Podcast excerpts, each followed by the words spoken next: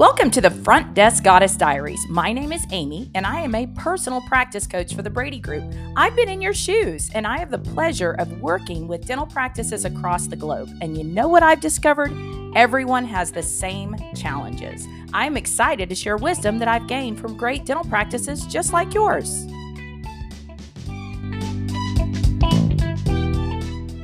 All right, guys.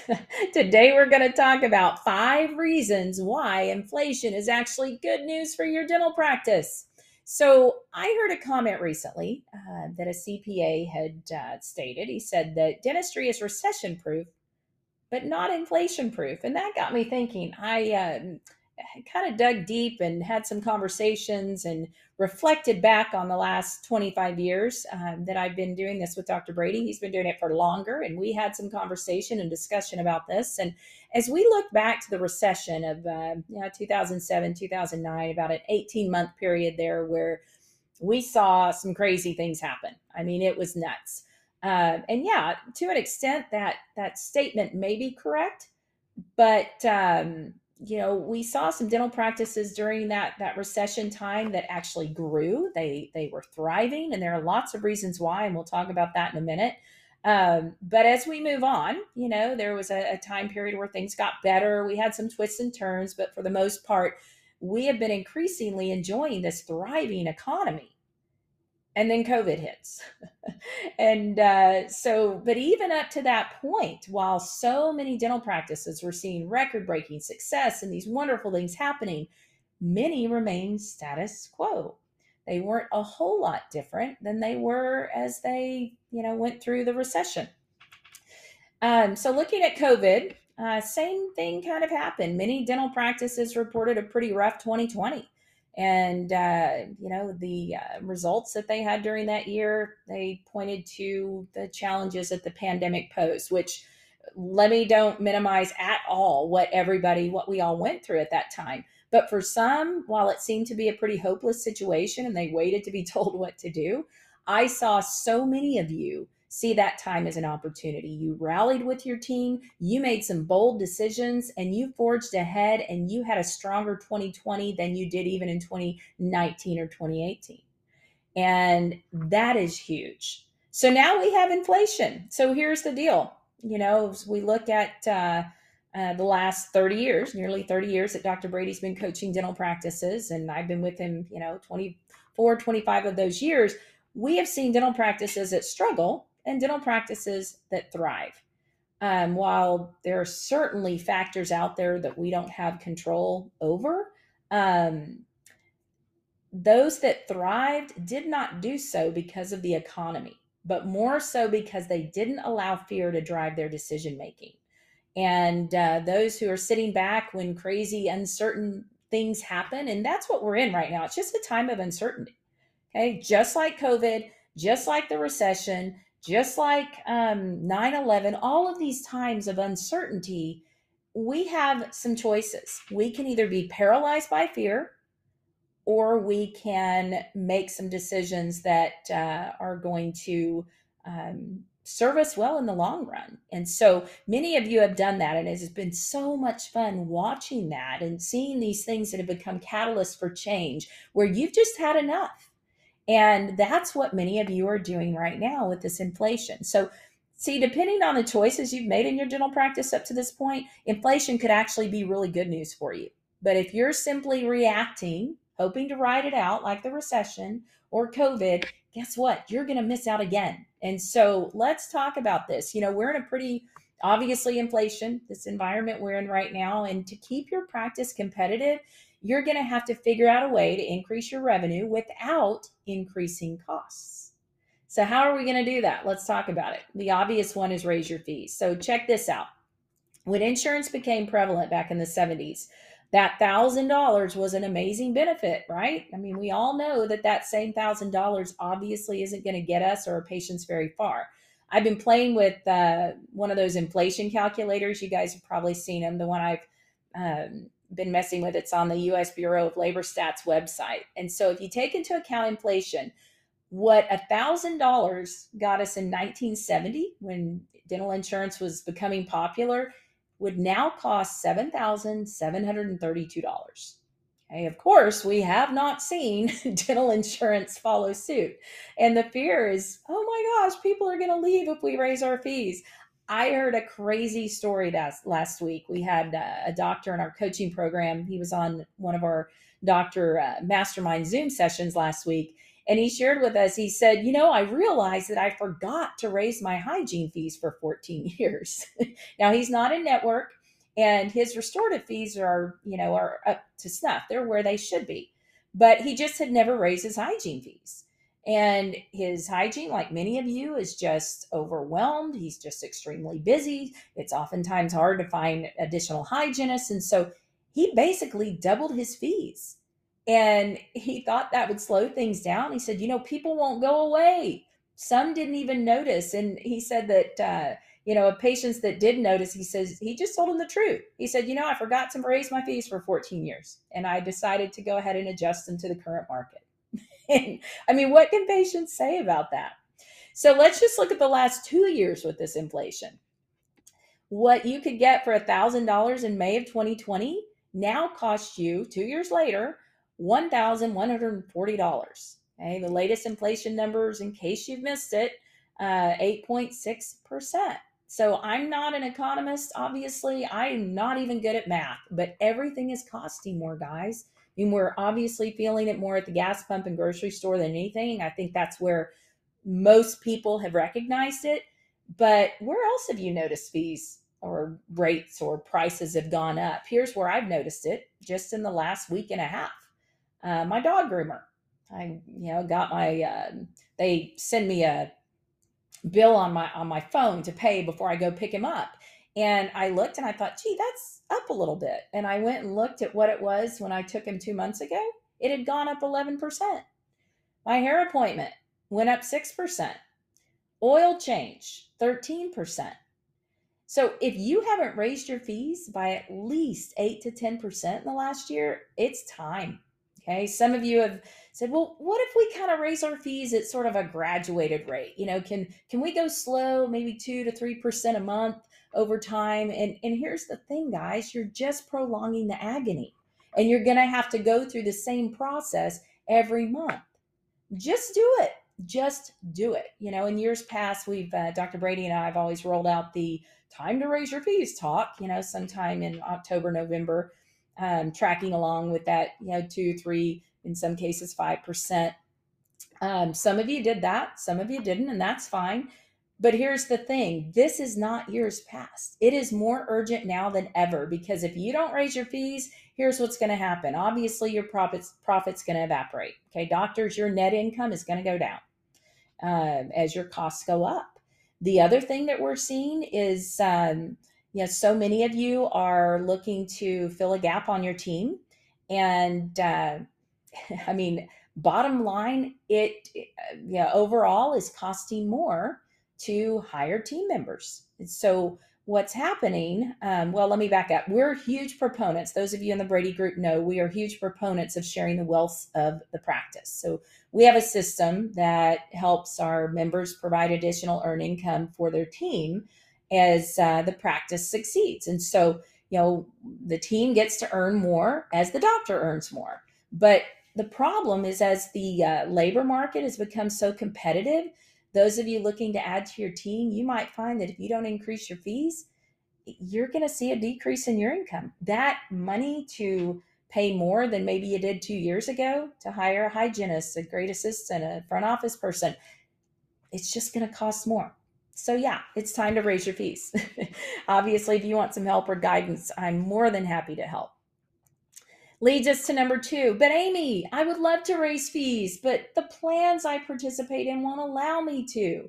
50% of my patients are on plans. Well, yeah, that is a big deal. And that does bring us to the second thing. There is no better motivation than inflation to get out from under these darn PPO contracts. So, you know, inflation is raging. Um, you know, we're, we're seeing costs go up everywhere. And you know, what are the insurance companies doing? Increasing reimbursements, right? Increasing their fee schedules. Yeah. Heck no.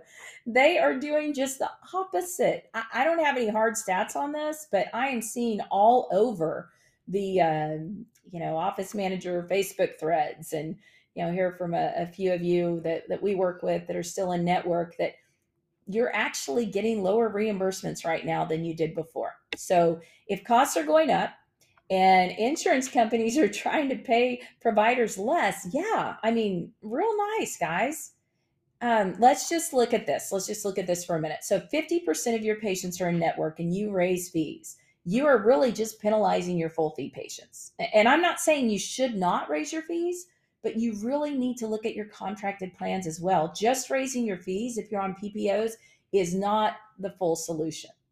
Um, yeah, do something about those plans, like get out of them. so, as COVID was this huge catalyst for so many of you to say, you know what, enough is enough. We saw increasing PPE costs through the roof. Um, we had to intentionally slow down patient schedules to allow for this thing called social distancing. um, that seems like so long ago and so strange, but many of you realized that you could not sustain um, with the rising PPE costs and slowdown of schedules, you could not sustain with those huge discounts. And so you made a choice and you're better for it. But some of you are still allowing fear to paralyze that decision making when it comes to these discounted plans. Oh, but our patients, I'm so loyal to our patients and and our patients come first. But here's the deal. I get it, but I promise you you're going to have some of those that you think are so loyal to you that would drop you in a heartbeat. Okay, there's this this myth, uh, recent statistic that I heard. Um, you know, an article that talked about uh, basically was promoting PPO involvement, and it said 50 to 80 percent of your patients will leave if you drop a plan. Oh, baloney. Okay, yeah, score one for insurance company marketing because in reality, the numbers are just not that high. Okay, there's a right way and a wrong way to do it, and we can definitely uh, influence the percentage of patients that leave. But you know what? We've looked at this for a while. We've seen a lot of practices, large, small, all over the country, um, you know, rural area, big cities, uh, and really, it, there's there's no difference. Okay, the reality again is the numbers are not as high as this article wanted us to think. Um, we have seen, you know, as I mentioned, a lot of our people go completely fee for service. Some still accepting assignments. Some still have one or two PPOs. Um, but on average, we don't see people lose more than maybe 20% of their patients. Okay. Now, here and there, some have lost more. Some don't lose any. In fact, they can't get them away, you know, to, to stop coming in. Uh, but let's look at a probably a very um, generous estimate or very uh, um, just overestimating. Let's look at this just for, for arithmetic purposes. Um, let's say on average, a dentist loses 30% of their patients from a PPO plan. So hang with me for a minute. If you have a thousand patients on this particular plan and you drop it and you lose the average, you know, or kind of overestimating 300 of those thousand patients, 700 of them stay with you and pay your normal fee. So let's look at this for a minute. Look at real patients. You have three patients on the same plan. Each of them schedule a crown uh, or have a crown to do. Your PPO crown fee is $800, which is not uncommon. Um, your full fee, let's say, is 1400 All right. So you do three of those crowns on the PPO, um, yeah, that particular PPO. That's $800 times three. That's $2,400 in gross revenue. So let's say you drop that PPO. And one of the three patients, you know, one third, which is again a pretty generous or probably overestimating, uh, leaves your practice. Now you're left with two of the three patients. So you do two crowns at the full fee on the remaining two patients. That's $1,400 times two is $2,800. So for doing one less crown at the full fee, you made an additional $400 and you have more time in your schedule. Okay. And that's not everything. Your labor costs, your material, your lab costs are lower. I mean, look at where this is going. You know, obviously there are right and wrong ways to make this transition. And um, we walk through people through that all the time. We can hold your hand and make sure that's as painless as possible. But it is a big transition. So if you want to see how your practice might be uh, affected by PPOs, give me a shout. We can run an analysis for you and help you figure out how much you're losing. Let's look at number three. Inflation gives us a chance to fine tune our communication skills. So, again, many of you are fearful. You know, you know there's room for improvement when it comes to how you present dentistry, which might be why you're hanging on to these PPOs. Instead of looking within at what you have control over, you're looking outside of yourself. Oh my gosh, inflation. There's no way we can get out of PPOs now. Everybody will leave and we'll have no income. Uh, but here's the thing if you take some time to work on your practice with some communication training, you're going to be able to help more patient, patients accomplish more dentistry um, so that they can save time and money in the long run. But the problem is when you're too busy, oftentimes as a result of PPOs, it's a crutch. Uh, your case acceptance on single units, I'll bet, is pretty darn good. So why change? Well, it goes back to number one and two. And if you want to increase case acceptance so you can thrive on less patients, you just simply have to be better. Did you know that if you can improve your listening and communication skills, you'll spend less time presenting treatment?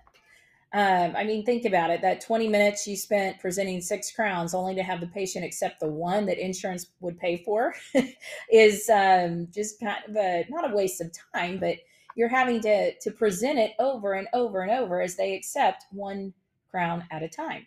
But more effective treatment acceptance is going to result in higher revenues, profitability, and more importantly, healthier patients with less dental emergencies. So kind of takes us back to that accountant comment that dentistry isn't inflation proof. Again, I don't completely disagree with this, especially if you are owning your patient's problems and not allowing them to be a part of the solution. Uh, you know, if you're telling patients what they need, you know, you need a crown. And if you don't do it, here's what's going to happen. Um, you know, if you're doing that instead of allowing them the dignity to be a part of the process, then you're probably hearing these comments or questions. Oh, well, what's my insurance going to pay? Which one of those is worse? How long can I wait? You know what? It's not bothering me. In fact, my last dentist didn't even say anything about it. Those comments, those questions are indicate, indicators that you are stealing ownership from your patients. So if you can stop talking and start listening, you're actually going to build trust we think we build trust when we're talking. I hear oftentimes, how can I build value for patients? Well, not by talking, I can promise you that. You need to listen. When people feel heard and understood, trust is built.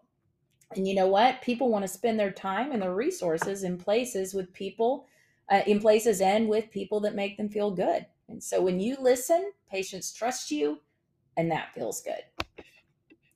Number four, Okay, why is inflation good for your practice? You have the opportunity to earn more money. is isn't just about the doctor making more money. If you're a Brady Group member, you know that as a team member, your income goes up when the practice succeeds. Um, since you're paid the same way your doctor gets paid, if you stop settling for discounted reimbursements, increase your fees, and tweak your communication skills, your income goes up. Not going to spend a lot of time on that. It's basically a byproduct of um, you know, one through three, which we've already talked about. Brings us to number five, um, kind of the last reason why inflation can be a great thing for your dental practice. You can enjoy more time off. So, how does that happen? Well, when you increase your fees, you get out from under the constraints of PPOs, you learn how to help patients fix more teeth in less visit visits. You ultimately save them time and money, and and everybody wins. That's how you do it.